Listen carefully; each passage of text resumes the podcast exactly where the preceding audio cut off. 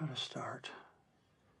Well, you know, it's just writing. I mean, here's something important to remember about dialogue. Every word matters. No, it doesn't. They're vital.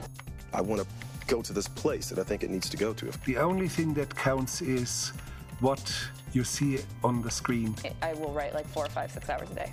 And it will be a voice made of ink and rage. Okay, I'm really glad you asked me that question. Welcome to Creative Principles. I'm your host, Brock Swinson.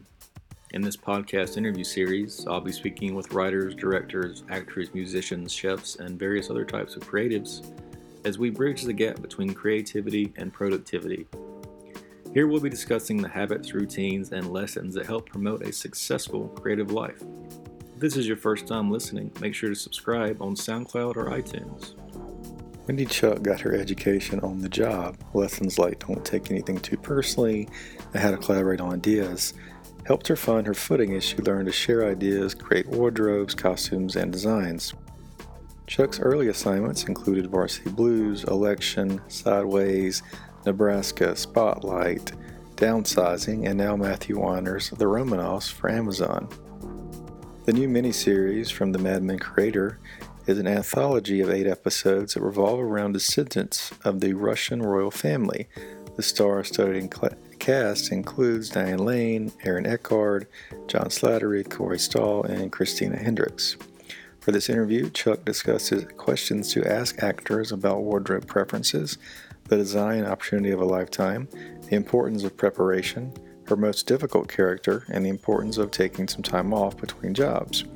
If it's your first time listening, make sure to subscribe on SoundCloud and iTunes, and check out our new YouTube series, also called Creative Principles. I studied fashion, and I felt I didn't want to be pigeonholed into seasonal outfits and the fashion industry, per se. So I thought that costume design, of any sort, I mean, features, films, or otherwise, would open up a much greater world that would be more interesting to me. So that's where I started. Started in the theater and then the ballet. But this is not as a designer, mind you. This was, doing all the grunt work in Australia where I trained. And I believe I got all my education in the field rather than at school. So that occurred for a few years. And then I eventually, when I moved to Sydney from Brisbane, Australia, I got the opportunity to design a TV show for the ABC TV in Australia. So it took a number of years to be considered a designer for various reasons. But I got a good education doing the craft with other people and learning on the job. What were maybe some of those first tips you got, or what was kind of possibly even like groundbreaking for you, like an epiphany type moment when you're first learning on the job? Oh, goodness. I think the first one would be don't take anything personally. We work with a lot of egos and, not everyone collaborates, but it really is a collaboration of ideas and opportunities and egos. And it's important to be able to present your ideas and give credit to people who bring the ideas and to not be concerned if your ideas are not considered or usurped by somebody else's. That probably is the first thing I learned. And I think second is the job is endless. There's always more you can do. There's always more research you can do. There's always more ideas you can bring to the table. And to just pace yourself. Where does the research begin for something like this? Like, obviously, if it's a time period piece, you have that to look to. But how do you kind of start to define who the characters are about their wardrobes? Well, working with Matthew, who is a writer and a very visual artist, he already brings a lot of ideas. So, and he's a fantastic collaborator.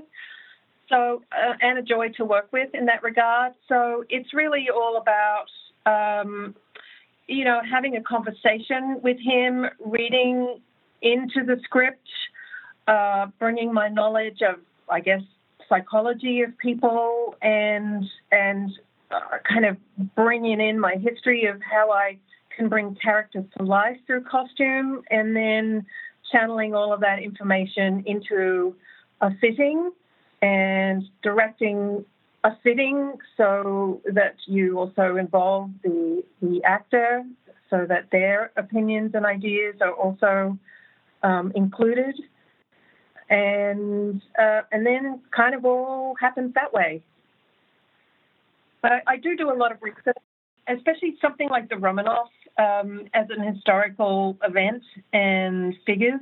There's a lot of material out there. So, you know, it's about reading and looking at a lot of photos and digging into research, getting help with the research. Matthew's assistant was really great on finding some little nitty-gritty pieces of research and translating that into what is available in the contemporary world in terms of materials that we can use.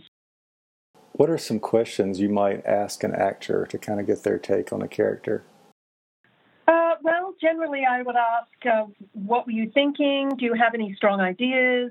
You know, I always ask about the way they like things to fit, or, you know, for some people it's about comfort. For some people it's all about character. For some people it's about not doing fittings at all, believe it or not. Some actors come to the table with a lot of research. Some actors perhaps look at my credits before they turn up and think, oh, I don't know her, or I don't trust her. And, you know, you work to build trust with characters, with the actors and directors a lot of the time if they're all new to you. And sometimes you don't nail things in the first fitting. Sometimes or more. Sometimes it takes you know, several fittings to get the right silhouette. Sometimes, you know, you get the right silhouette and you don't get the right colors, or you don't get the right fabric. So, you know, there's so many ways and directions things can go because, you know, I'm not putting a character in clothing that stands alone in a room on a gray screen. You know, it has to work with everything around it. The clothes need to work, they need to present character, and they need to, you know, it's like creating a painting or a piece of art where, you know, you have balance in the frame, you have color balance in the you have lighting to consider, and so on and so forth. And what looks good in one dimension, you know, may not look good from another camera angle. So there's really a lot to consider. So you worked on 4 episodes, and The Romanoffs is really a unique series where it seems like almost they're not connected in a way.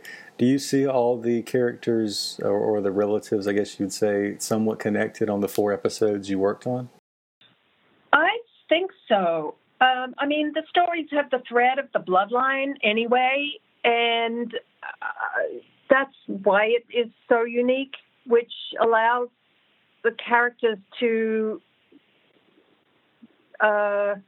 be a very broad range, and they are a very broad range if you consider, you know, House of Special Purpose to the characters in The One That Holds Everything, which was the last one that was shot. There are definitely threads there. In fact, Dave Fields was a connecting character in those 2 episodes.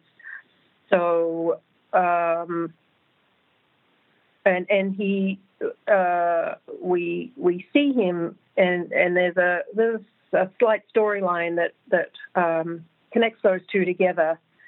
But the characters are very different, but connected by this common thread, which was fantastic. I mean, you know, this was the most amazing opportunity, design opportunity, I think, of a lifetime.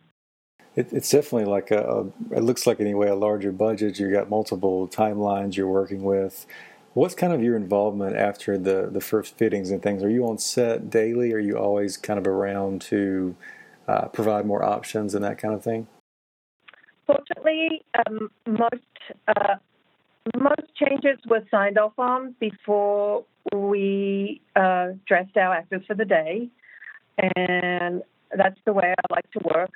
Matthew also, so there's no surprises. So, you know, this kind of happened really quickly. Because we were always on the move, a lot of fittings happened in. I had one fitting with people, maybe two.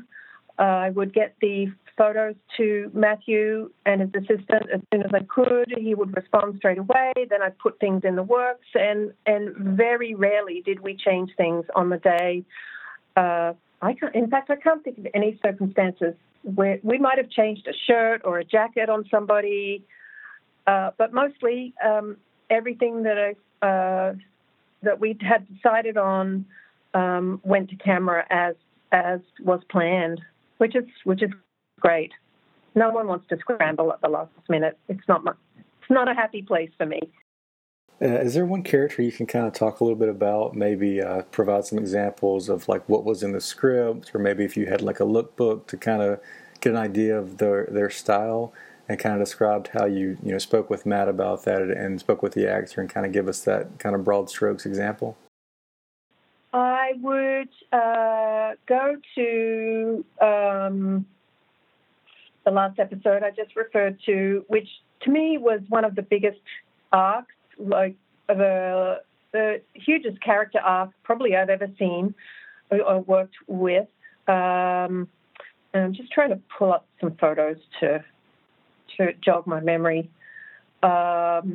where we have the memory of a young boy and his troubled youth, and the interaction with his stepmom, who is manipulative, and how he transitions.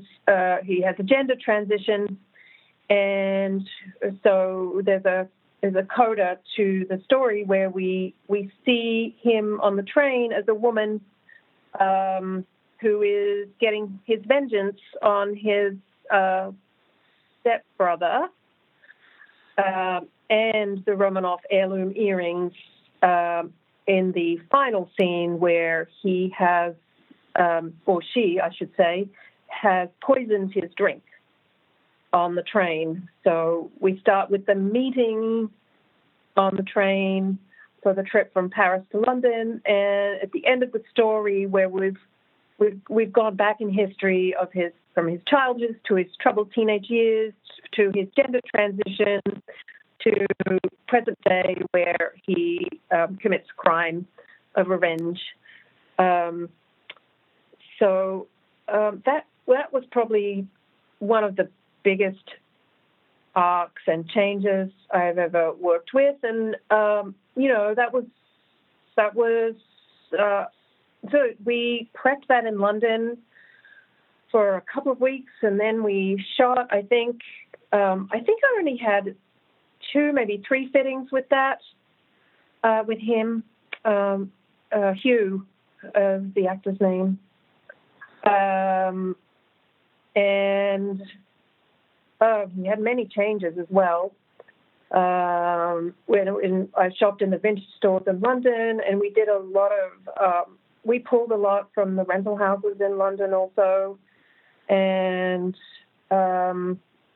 went pretty well straight to camera, and then moved to Hong Kong to finish all the corporate Wall Street type world in Hong Kong.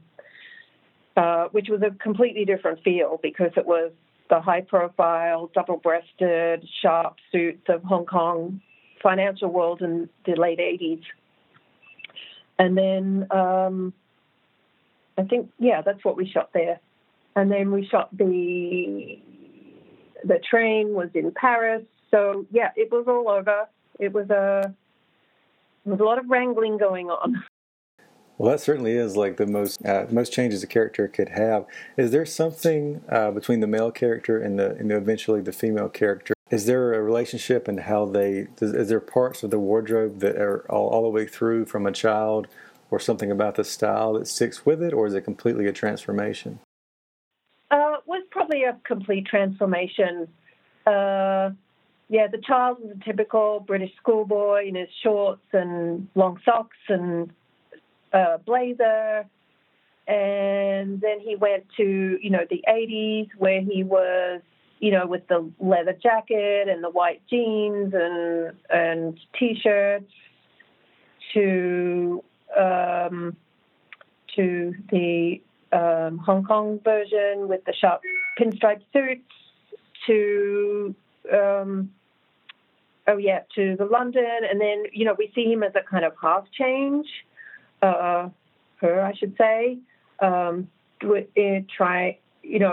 starting to dress as a woman with, the female body enhancements and a dress for the first time.